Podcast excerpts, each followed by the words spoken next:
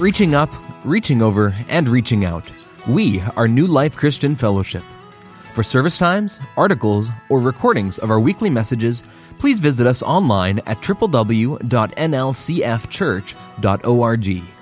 This message is brought to you by Kevin Weeb.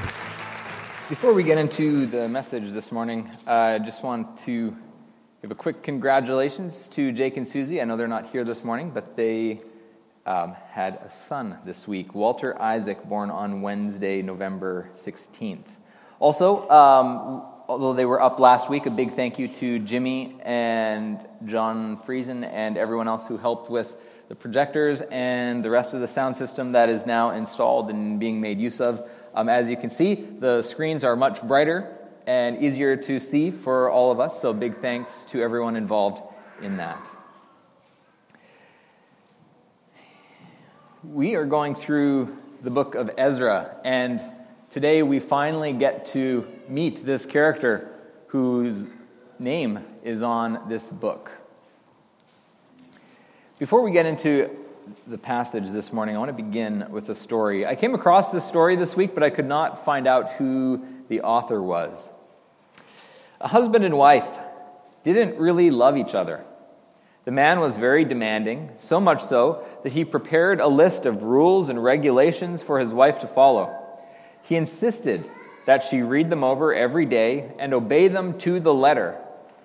Among other things, his do's and don'ts indicated such details as what time she had to get up in the morning, when his breakfast should be served, and how the housework was supposed to be done. As you could imagine, this was not much fun for the wife. After several young, long years, the husband died. As time passed, the woman fell in love with another man, one who dearly loved her and who she loved dearly. Soon they were married. This husband did everything he could to make his new wife happy, continually showering her, showering her with tokens of his appreciation.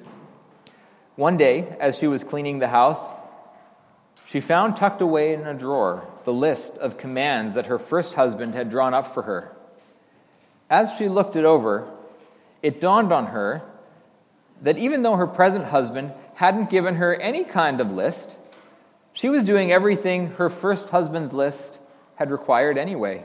She realized that she was so devoted to her second husband out of sheer love and affection for him that her deepest desire was simply to please him, not out of obligation, just out of love and affection. So she ended up doing these things for him without even thinking about it or realizing that she was even doing it. I have a second story. This one um, told to me by one of my professors in school. I've shared this one before. His name was Randy Holm. He's, he's retired now. Uh, I had the privilege of studying under him. And when he was a Bible school student, he was one of those students who didn't like rules. And, well, he, he actually kind of loved them, and he would push the boundaries of them. So he would read the rule books on, on the school rules. And his school had dress codes that they had to wear certain things. But what he noticed in the dress code is it didn't say what kind of shoes he had to wear they had to wear dress pants and they had to wear ties and shirts. So he went to the thrift store and would buy the ugliest combinations of dress pants and shirts and ugly ties. And because it didn't say what kind of shoes he had to wear, he, where he, he would wear like steel toe boots or those kinds of things to class. Well, wouldn't you know it, the very next year he showed up and they amended their rule book to include what kinds of shoes he had to wear. Well, one day he showed up at the cafeteria, and because students were removing um, plates and forks with food to bring to their dormitories. The cafeteria was running low on their um, plates and bowls and forks and cutlery and such. So they had made a sign that said not to remove these things from the cafeteria, but they didn't mention spoons. And so when he noticed that their sign on the list of things not to remove from the cafeteria, it never said spoons, so he went to the thing of spoons and pulled them all out and stuffed his pockets with spoons and walked out of the cafeteria with them because, ah, it's not against the rules. He was following the rules to the letter, but not the spirit. However, as he tells the story of his multiple shenanigans in school. One day he came to meet a young woman, and they began to see each other. And all of a sudden, his desire, his appetite for these kinds of shenanigans was gone. And as he puts it, what the law could not accomplish over the course of years in his life, love was able to accomplish in less than two weeks. The shenanigans stopped. He didn't want to wear these awful outfits anymore. He no longer had a desire to push the boundaries on the rules anymore. What does your worship of God look like? Does it more, look more like the relationship this wife had with her first husband, just simply obeying these rules out of duty? Or more like the relationship she had with the second husband, simply wanting uh, to please them out of love and affection, not even worried about rules or regulations, but finding yourself simply wanting to make them happy because you love them? Does it look more like rules in law? Or does it look more like a relationship filled with love and grace? What does your worship of God look like? Well, God has given us His Word. But the only reason for us to view the Lord like the first husband is because someone has given us the wrong impression of Him, because God is not like that at all.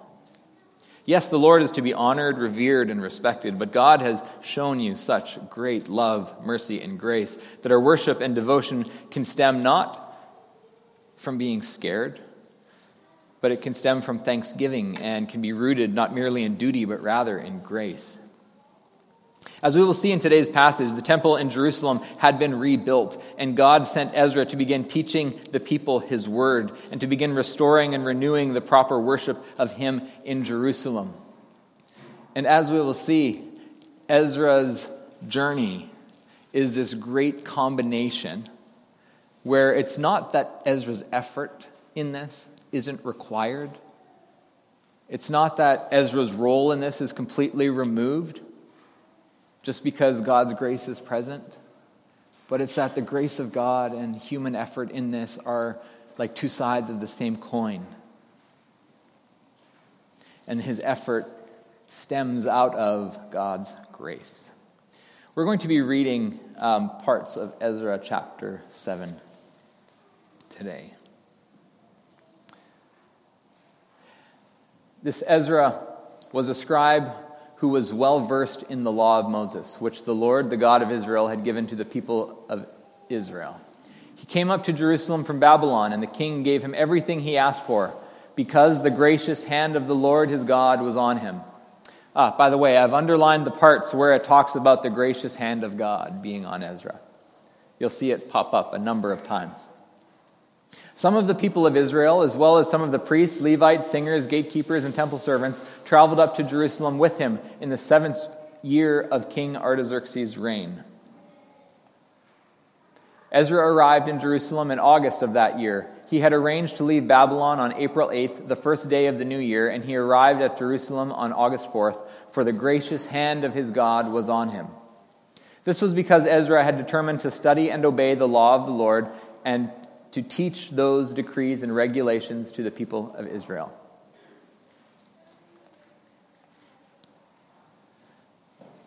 Now, this is the words of Ezra now in Ezra chapter 8. So we're skipping, skipping over a little bit some of the lists and those sorts of things that we see in, in the book of Ezra. So now we're jumping into Ezra chapter 8 um, in verse 15. There's a, there's a big list at the beginning of chapter 8 um, about the different families that came along with him. And then in chapter 15, it's, these are the words of Ezra now, before he got to Jerusalem. He says, I assembled the exiles at the Ahava Canal, and we camped there for three days while I went over the lists of the people and the priests who had arrived. I found that no, not one Levite had volunteered to come along. Now, this is, this is important. Okay, the temple of God had been rebuilt. Ezra is coming back to Jerusalem to teach the people about the Word of God, to teach them about what God requires of them, right? What proper worship of God would be like, right? God is holy, God is just, God is loving, God is merciful. God teaches all about all of who he is in his word. And Ezra is coming to teach them about all of this. Also, the warnings that exist in the law about how people are supposed to live and how they can live in right relationship to God. And, and lessons from history about how their people had strayed from God, right? And, and the mistakes that had been made. And so to teach them all of these things, lest they fall into those same patterns once again. So this is all kind of part of Ezra's role coming back to Jerusalem. So they built the temple, and the Levites, they were the people that were supposed to manage the temple. So he comes back. He's going over the list of people who volunteered to come back. Not one Levite had volunteered to come along. All these other people came along, but no Levites. They're coming back because the temple's rebuilt. They're coming back because they're going to renew the worship of Israel. They're coming back so he could teach them about proper worship of God, and there's no Levites to run the temple. That's no small problem. So, Ezra says in verse 16 So I sent for Eleazar, Ariel, Shemaiah, Elnathan, Jarib, or uh, uh, there's two names twice. I guess there's two people with the same name. I guess there's Mennonites with the same name. So I guess that makes sense. Elnathan, Jarib, Elnathan, Nathan, uh, Zechariah, and Meshullam, who were leaders of the people. I also sent for Joiarib and, oh, another Elnathan, who were men of discernment. So we've got a lot of Johns, they've got a lot of Elnathans. Okay, I guess that makes sense. Um, I sent them to Iddo, the leader of the Levites at Casiphia, to ask him and his relatives and the temple servants to send us ministers for the temple of God at Jerusalem. So he sends for Levites to come so that they could run the temple. Verse 18, here it is again. Since the gracious hand of our God was on us, they sent us a man named Sherebiah, along with 18 of his sons and brothers. He was a very astute man and a descendant of Mahli, who was a descendant of Levi, son of Israel. They also sent Hashabiah together with Jeshaiah from the descendants of Merari, and 20 of his sons and brothers, and 220 temple servants. The temple servants were assistants to the Levites, a group of temple workers first instituted by King David and his officials. They were all listed by name. And there, by the Ahava Canal, I gave orders for all of us to fast and humble ourselves before God. We prayed that He would give us a safe journey and protect us, our children, and our goods as we traveled. For I was ashamed to ask the king for soldiers and horsemen to accompany us and protect us from enemies along the way. After all, we had told the king, Our God's hand of protection is on all who worship Him, but His fierce anger rages against those who abandon Him. So we fasted and earnestly prayed that our God would take care of us. And he heard our prayer. I appointed 12 leaders of the priests Sherebiah, Hashabiah, and 10 other priests to be in charge of transporting the silver and gold, the gold bowls, and the other items that the king, his council, his officials, and all the people of Israel had presented for the temple of God. I weighed the treasures as I gave it to them and found the totals to be as follows 24 tons of silver, 7,500 pounds of silver articles, 7,500 pounds of gold, 20 gold bowls equal in value to a 1,000 gold coins, two fine articles of polished bronze as precious as gold. And I said to these priests, You and these treasures have been set apart as holy to the Lord. This silver and gold is a voluntary offering to the Lord, the God of our ancestors. Guard these treasures well until you present them to the leading priests, the Levites, and the leaders of Israel, who will weigh them at the storerooms of the Lord's temple in Jerusalem. So the priests and the Levites accepted the task of transporting these treasures of silver and gold to the temple of God in Jerusalem. We broke camp at the Ahava Canal on April 19th and started off to Jerusalem. And the gracious hand of our God protected us and saved us from enemies and bandits along the way.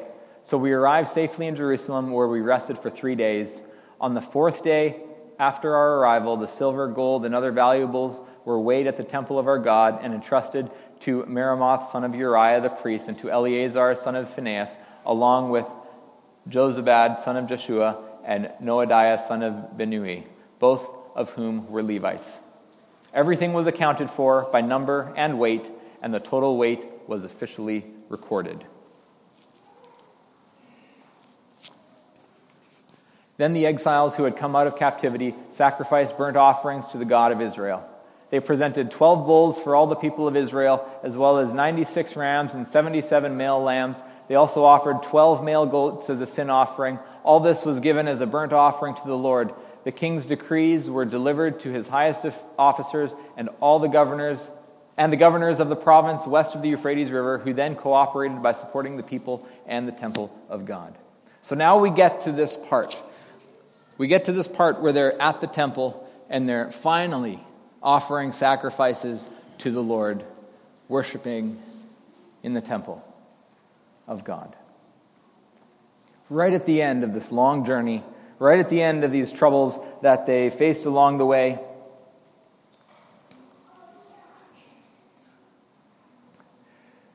The first thing I want to draw our attention to is that God protected Ezra and the others on their journey. Um, Ezra had told the king about how God protects those who are faithful to him. And so then he didn't want to bug the king about sending soldiers to protect them because he had just boasted to the king about how God will protect them, you know. So then he thought it would be inconsistent to then go tell the king, um, but, you know, can you give us soldiers? So instead they fasted and prayed and said, God, will you protect us in this instead? so that it wouldn't tarnish their witness in front of the king. And God did protect them as they journeyed to Jerusalem. It wasn't quite like today where our roads are, you know, the most dangerous thing is a car accident, which is dangerous enough as it is. But there are bandits and thieves and all kinds of other dangers along the way. Back in those days, traveling was very dangerous business. So the temple had been built, but as we already mentioned, there were no priests to work there. And this is a big deal. Um, it's in the temple of God, the priests had to be from a specific family line. Um, this is something that changed with Jesus, right? In in 1 Peter, we read about the priesthood of all believers. We read about how in Christ we all become a part of the priesthood and we all um, can come before God. You know, when Christ died on the cross, the curtain was torn in two in the temple. This curtain that divided the Holy of Holies from the rest of the temple. And that Holy of Holies, only the high priest could go in and only, only once a year at that. But when Jesus died, the Holy of Holies was torn in two. The Spirit of God was like no longer just in the temple. I mean, it was not like the Spirit of God ever was just restricted to the temple, but it was this symbol of, of now the Spirit of God is no longer only in the temple, but the Spirit of God is coming to all of us, that the Spirit of God dwells in each believer now. And so now we all carry within us, as followers of Jesus, the Holy Spirit. We are, as Paul says in Corinthians, the temple of the Holy Spirit. Our bodies are the temple of God. So each believer is, in the words of Peter, a priest. There's a priesthood of all believers. But that was, this is before the time of Christ. And so it was very, very important that the Levites be the ones to work in the temple. You may remember a story in Samuel when King David is bringing the Ark of the Covenant back. The Philistines had captured it and they're bringing it back, and the, the Ark um, is on a cart and it's being, you know, brought by some animals on a cart and it, it hits a bump and it's like about to tip over, and this one man reaches out his hand to steady the Ark of the Covenant, but no one was supposed to touch the Ark of the Covenant unless they were a Levite who had gone through some purification rituals. But this man was not a Levite. As soon as he touched the Ark of the Covenant, he died. And David was very upset. And most of us read that passage and we get quite upset because this seems so graceless. It seems so pointless. God, why would you take his life? He was trying to help you. But do you remember God's words to Saul? I desire obedience, not sacrifice. We should be obedient to God in the way that He wants things to be done, right? God had told them how to go about this, and they're taking matters into their own hands, into their own way, trying to do things in a way other than the Lord had instructed, doing things in ways without listening to God's ways. And that's what the big deal was. He had shown them how to do this, told them this was the job of the Levites. And instead, they took matters into their own hands to do it a different way. And there, were, there was a cost to pay for that. Which certainly is hard for us to reconcile at times. Um, causes us to, to wrestle with. Um, with the Lord through some of that because it, it, it's, it's tough stuff. But it has to do with the, the arrogant attitude of David and, and the leaders of Israel at the time, certainly.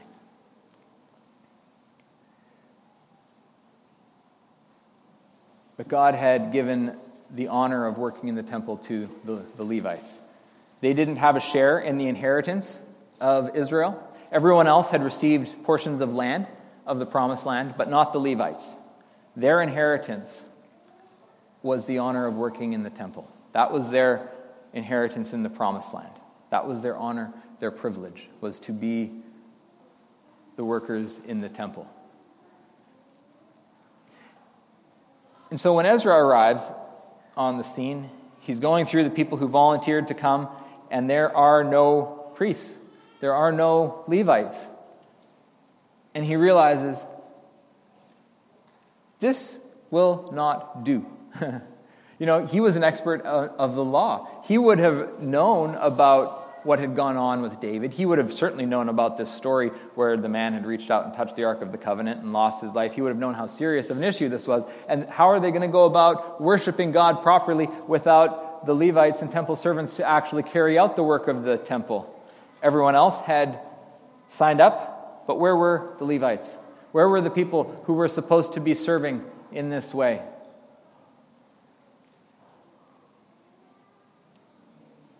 This is actually where, um, in the church now, since we are all, this whole thing, the priesthood of all believers, this is where the church suffers greatly when any one of us steps back from our work steps back from doing our role in the church because the church is never about just one or two people or, or just a group of leaders in the church. That's where we all are actually supposed to get involved. So Ezra called the Levites back to service in the temple of God. He calls them back. He, he sends people to get in touch with the Levites, and as the scriptures say, because the gracious hand of God was upon him, the Levites answered this call. And the Levites come back to service. Another thing we see is that the leaders cooperated with Ezra once they reached Jerusalem. This was right at the end where the governors and other leaders cooperated with him. Once again, it says the gracious hand of God was upon him. The purpose of Ezra coming to Jerusalem was to teach the people the Word of God. This was one of the, the, primary ways that we can actually get to know who God is. It is how we can hear about how God has shown love to his people through the ages, that we can learn about his great love and mercy. It also teaches us about right and wrong to help prevent the chaos in the world that we see in, in things like the book of Judges, where it says, Everyone did what was right in their own eyes. So when everyone just does what is right in their own eyes, we very quickly come to a place of anarchy and chaos. And that's what we see in the book of Judges. And so Ezra came to teach them the Word of God, to teach them about what is right and what is wrong. and that um, th- this is actually something that I've come to really appreciate about um, when, I, when I read of Jewish authors and Jewish theologians and their perspective on the Old Testament. Because sometimes in Christianity, we look at the Old Testament and we think, okay, Old Testament is law, the Old Testament is wrath, and the Old Testament is so filled with, um, uh, you know, these kinds of stories like the one I talked about where, where God smites the man who touches the Ark of the Covenant, and we're like, oh, I don't like that, that's uncomfortable. But when, when Jewish people read that, yes, it's uncomfortable for them too. But even for like um, in the early church, they didn't have the New Testament written yet. The only Bible they had was the Old Testament. And yet they declare that God is a love of grace and mercy. And yes, they look at everything through the lens of Jesus. And so we cannot just like forget about Jesus either, of course. But when we look at the Old Testament, through, uh, it, it's really helpful to, to think of it in a Jewish perspective because it's not just a book about grace or about, about wrath, it's actually also a book about grace, right? It's a book about mercy. It's a book about the love of God as well. And sometimes it's a little bit harder for us to get there, but it is embedded in every single story that we read. And we, we can lose that sometimes if we only spend time in the New Testament and not in the Old Testament as well.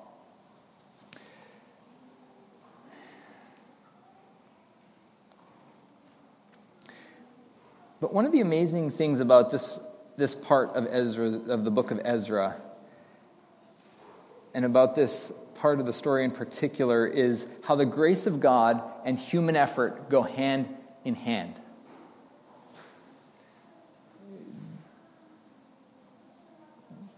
there, there's kind of these, these two, hmm, two ditches, if you want to call it that. If life is a road, we can get stuck in one ditch or the other ditch. If we say that we're saved, uh, or if we say that, if we say that it is only grace that matters, and we don't have to do anything at all, ever, for anything or anyone, right? And we can live however we want, do whatever we want, sin however we want, as much as we want, and God's grace is okay, you know, then I think we've kind of missed the picture of, of what God is calling us to. Um, Paul talks about this when he says, Should we just sin all the more so that grace may abound? By no means. And he just rebukes that kind of thinking completely in Romans. Then on the flip side, on the other ditch, we can get into this ditch of legalism where we forget completely about grace because we are not saved by our works. We can never do enough good works to save us. Never. Because that's not what saves us at all. So there's this ditch of legalism where what we do is all we focus on. Yet, it's undeniable that the scriptures do call us and demonstrate for us the importance of human effort. And that's one of the beautiful things about this story that we could miss if we read through it too quickly. Right? It emphasizes again and again and again that because the gracious hand of the Lord was upon me, we accomplished this. But it also shows us what Ezra did. It shows us the risks he took, the things he did, that he actually called the Levites back. He sent people out to come back, and then they took this risk of this dangerous journey without the, the help of soldiers from the king. He actually taught the people. He did the work of teaching. He offered sacrifices. Now, when we say I sacrificed something, that means we gave something, right? We gave up something. It was ours, it now is no longer. We gave it up for, in this case, the Lord, right? So it was works that Ezra did for God, right? So it was works that he did but there's also the grace of God throughout, throughout all of this. Four times, just in the passages we read, it mentioned the gracious hand of God was upon us. Plus, it mentioned another time that the Lord heard our prayers. Just kind of again and again and again as we read, the gracious hand of God was upon us. But it's a, a whole story about the work that Ezra did, right? But he only accomplished what he did because the grace of God was upon him. You take the grace of God away, he would accomplish nothing. You take Ezra's effort away, and he would have accomplished nothing. They go hand in hand. So, what about for us today? If we are to renew our worship of the living God, it is always based on the grace of God as revealed in Christ Jesus. This is what it is based on the grace of God as revealed in Christ Jesus. Because our works are nothing that we can boast of. The foundation of everything starts with the grace of God. This is always where it starts the grace of God as revealed in Christ Jesus. 1 John 4, there, we're going to read two, two passages here, verse 10 and then verse 19. This is love, not that we loved God, but that He loved us and sent His Son as an atoning sacrifice for our sins. And then in verse 19, it says, We love because He first loved us. God loved us first. Whatever we do is in response to that. This is how it works. The grace of God was given long before any of us were ever born. While we were still sinners, Christ died for us. We're going to read just two of the verses that John read for us this morning, verses 8 and 9 of Ephesians 2. God saved you by his grace when you believed, and you can't take credit for this. It is a gift from God. Salvation is not a reward for the good things we have done, so none of us can boast about it. We'll get to verse 10 in a minute. If we are to renew our worship, it is always based on the grace of God as revealed in Christ Jesus. Right? That's what our salvation is based on. Our salvation is not based on our works. We cannot be saved from our work because of our works. Our salvation is given because of the grace of God. And that we must be very clear about always.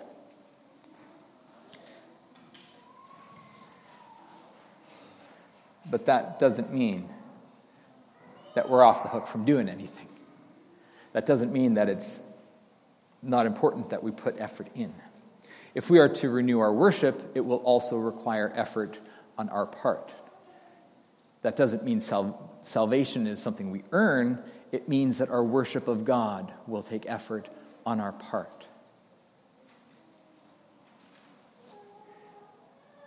How many of you have ever seen a marriage that takes no effort? That's a funny idea. A marriage that takes no effort. Marriage takes work. Relationships with kids take work. Friendship takes work. Any kind of relationship or friendship at all takes work. That's what relationships just require, right? It takes effort on both people's part to make a friendship or a relationship of any kind last. So too with our walk with God. Our salvation is not based on our work, it is based on the grace of God as revealed in Christ Jesus. But if we are to renew our worship, it will also require effort on our part.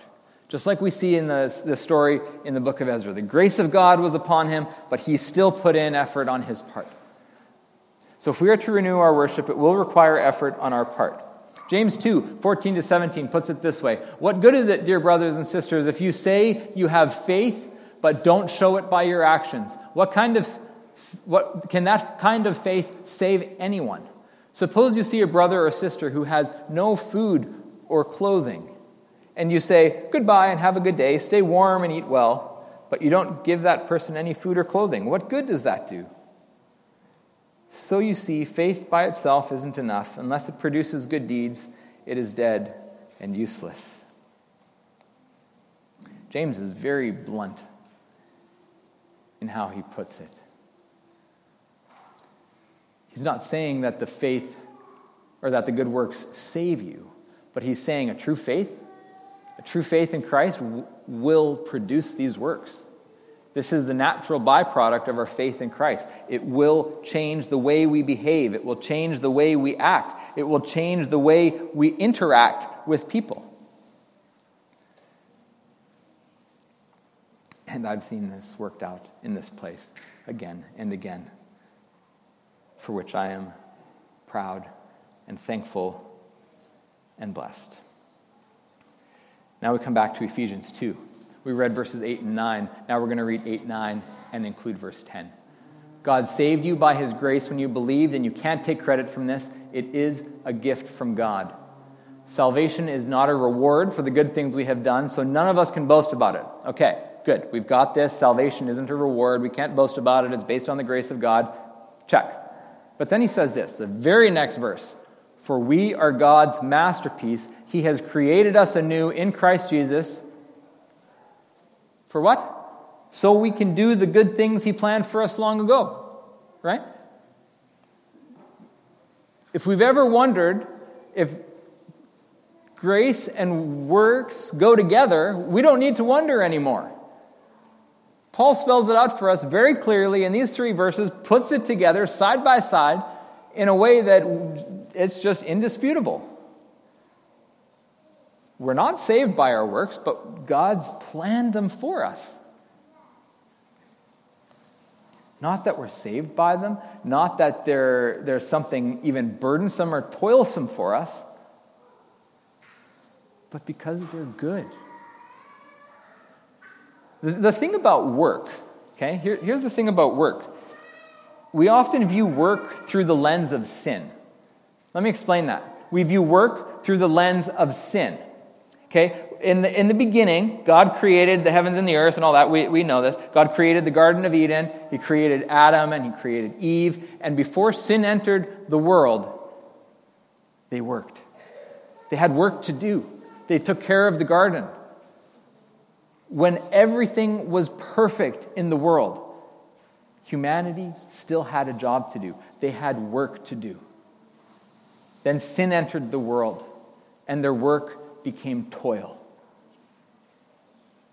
Their work became toil. And so the whole view of work shifted from something good to something toilsome. And so we often view work through the lens of sin, of that, that point where sin entered the world. We view work as, through the lens of sin, we view it as toil. But when we look at what God has created us to do in Christ Jesus, it's not toil, it's good. He says it's good things that He planned for us to do. It's not something we should look at through the lens of sin. It's something we should look at through the eyes of God that is good. He created us anew in Christ Jesus so we can do the good things He planned for us long ago. So we need not look at the work God gives us as toil. We don't need to look at that through the lens of sin as a burden. We can look at it through the lens, through the eyes of God, as something good.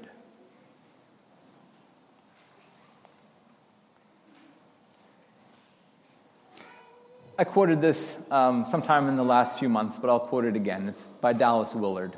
Grace is not opposed to effort, it is opposed to earning.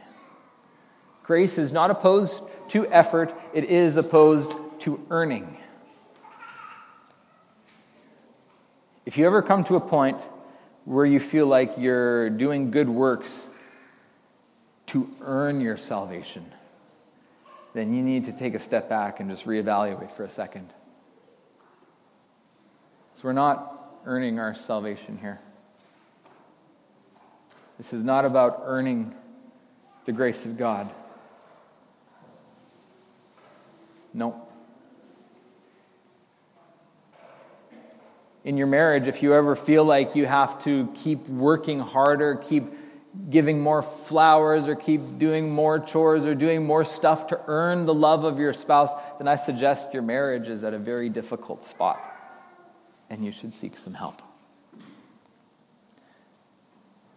Because a healthy relationship, a healthy love, is not based in earning affection or love from one another. You know, God loved you so much that even though we had done so much wrong, that we owed him so much that he paid the price for that for us. Even though there was a debt to be paid, he paid that cost for us to make it right, to wipe the slate clean, so that we wouldn't have to earn anything, so that we wouldn't have to earn his love and affection. We wouldn't have to earn his grace. He gave it freely. But that doesn't mean that our relationship doesn't take effort on our part. After he has given so much for us, after he's given everything, how do we respond? I'm just thinking about this, this now. I wish I would have pulled a picture up on the screen. Have any of you seen, um, I, am sure most of, you, most of you have, there's this famous painting um, where, where God is reaching down from heaven, reaching out to touch man. And then there, there's a man leaning there, and he's got his hand out, but he's just kind of like, eh. He's not really reaching very hard. His, his arm's just kind of like this, resting on his knee. You know, he's just kind of just hanging out there. God's reaching as far as he can. And if the man would just reach out just a little bit further, he could touch the hand of God.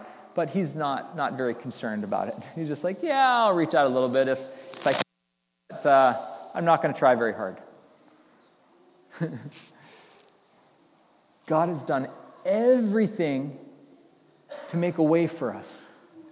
All we have to do is open the door of our hearts. As it says in Revelations, that Jesus stands at the door and knocks. And we have to open the door, right? It's not that we earn our salvation, but a relationship takes, takes two people to work at it. It can't be done with only one person being involved. And so it takes us to play a role as well. Grace is not opposed to effort, it is opposed to earning. We do not earn our salvation. But it does take effort to be in this relationship with God. And so I want to draw our attention to Romans 12, 1 and 2. And so, dear brothers and sisters, I plead with you to give your bodies to God because of all he has done for you. Let them be a living and holy sacrifice, the kind he will find acceptable.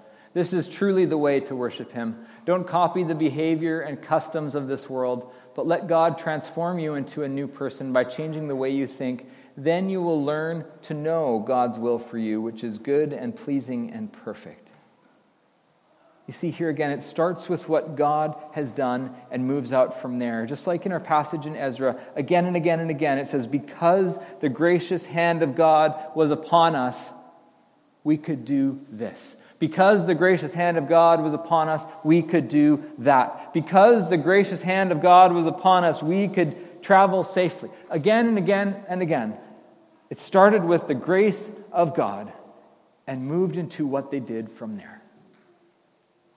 And this is the story of our salvation. It starts with the grace of God as revealed in Christ Jesus. Because the grace of God saved us from our sins when Jesus died on the cross. Because through the grace of God, Jesus rose from the grave on the third day. Because through the grace of God, we all had a chance to hear about that salvation through Jesus Christ. Because of all he has done for you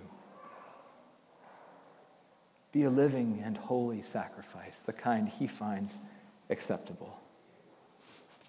This is truly the way to worship him. Just as Israel needed to relearn and renew their worship, so too there are times when we must renew our worship and walk with God. God is always there waiting for us when we go astray or when our hearts have grown cold. His grace has already been given to you. Will you come to Him? Will you once again give your yes to God? Will you once again come back to a place of doing your part in your walk with God? Will you stretch out your hand just a little further to touch the hand of God? I will leave you this morning with the words of William Cowper from one of his hymns.